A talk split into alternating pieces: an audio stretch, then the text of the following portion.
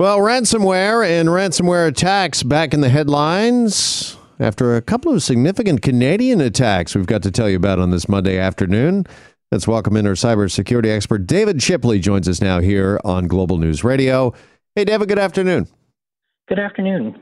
Okay, let's start in the East, where there's been a disruption to the healthcare system in Newfoundland and Labrador. What do we know about this attack, David?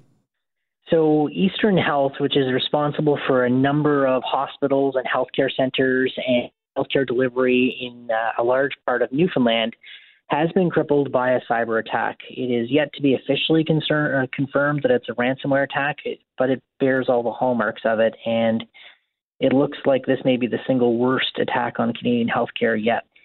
Yeah, how extensive is the damage? Because we're getting reports, we're hearing that this attack could have really long term effects.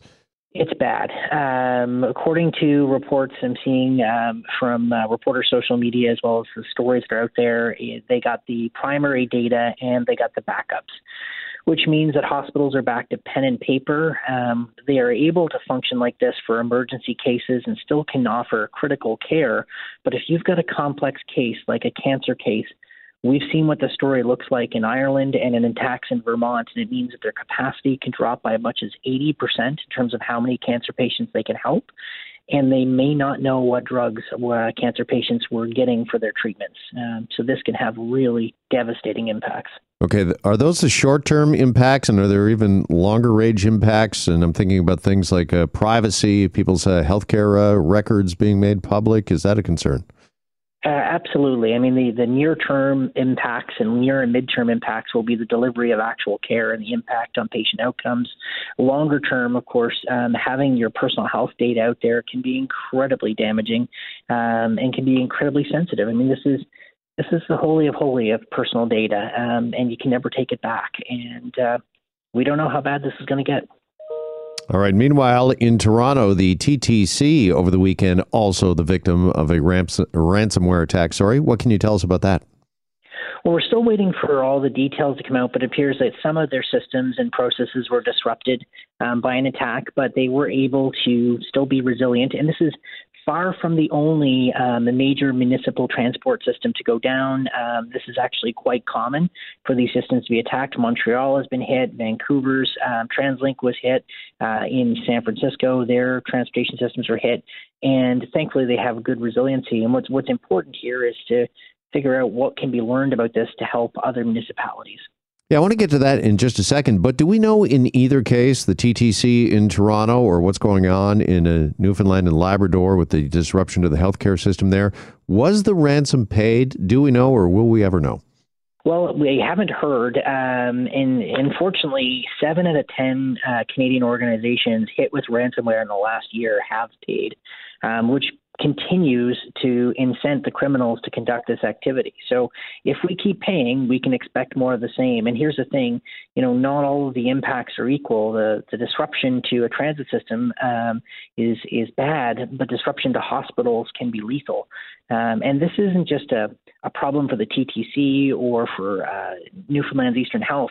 This is a national security issue of which the federal government has fallen down so consistently, it's almost laughable if it wasn't so tragic. Okay, so obviously this is just the latest reminder of how vulnerable we are, whether it's public transit, healthcare, or else, elsewhere. We know that uh, universities have been targeted in the past, uh, other private uh, companies. So, what is it that government should do or needs to do, or private industry, or both? Do they need to be working uh, together on this? Absolutely. It is going to take a, a, combined effort of government and private sector. But the first thing the federal government can do is to do what the Americans have done after their pipelines were attacked, after 400 hospitals were attacked in the States, which is to say in mid July, we're coming back after these criminal groups. You think you can operate with impunity overseas? We're going to correct that. And we're going to use uh, the full weight of the government to attack back and take down some of the criminal infrastructure. And we just saw a successful takedown of one of the largest gangs. Um, by the Americans and a coalition of others.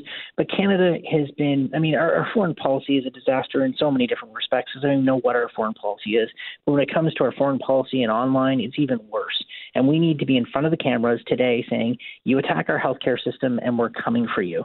Um, that needs to be number one. And number two, uh, Ottawa needs to be calling each and every province and the network of hospitals that have been begging for their help since June 2020 with the surge of attacks and saying, where do you need the money and where can we start spending to start upping our defenses and fix the historic mistake that they have left since last summer? Because, Jeff, if you can hear the anger and frustration in my voice, it's, it's, we warned them about this. We told them it was inevitable this was coming, and it didn't have to be this way. And people in Newfoundland are suffering today and will suffer for months because we didn't act. Yeah, and your point is uh, well taken that we need to hear from government, from the federal government uh, on this. And just finally, got about a minute here, David, but how tough is it to do what you just mentioned there to track, trace, and hold these perpetrators uh, to account, to find out uh, who they are, find out where they are? It's it's not easy, but that's why we have a military. I mean, the Australians have said that they're going after the attackers when they come after them. The Americans have said it, and you know, it's time to release the hounds. And uh, it doesn't matter how long it takes because that's why we have uh, soldiers who can work uh, day and night. And instead of just manning tanks and airplanes, now they're manning keyboards until they get these criminals get the message that this is no longer worth the money.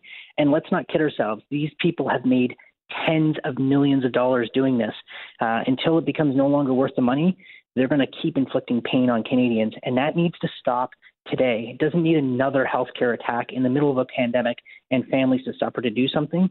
We need to do something now. All right, David, appreciate the conversation and your expertise as always. Thanks so much uh, for joining us. You're always welcome. There's cybersecurity expert David Shipley with us. Hi, it's Shauna, and I might be a bad parent because my kids think french fries are vegetables. Hey, it's Ryan, and I might be a bad parent because I went out for wings when my wife was in the hospital after giving birth. Johnny here. I might be a bad parent because in my house, the tooth fairy gives pocket change. But we're not alone. Len emailed us and said his six year old daughter's Tarzan moment going from love seat to lazy boy by curtains made him more proud than any dance recital. and Andy left his two year old at the rink. All right, guys, I'm sure we're not alone. Like Andy's kid. For stories and confessions like this, make sure you check out our podcast. It's called Bad Parents, and it's available wherever you get your podcasts. I left a glove at the rink.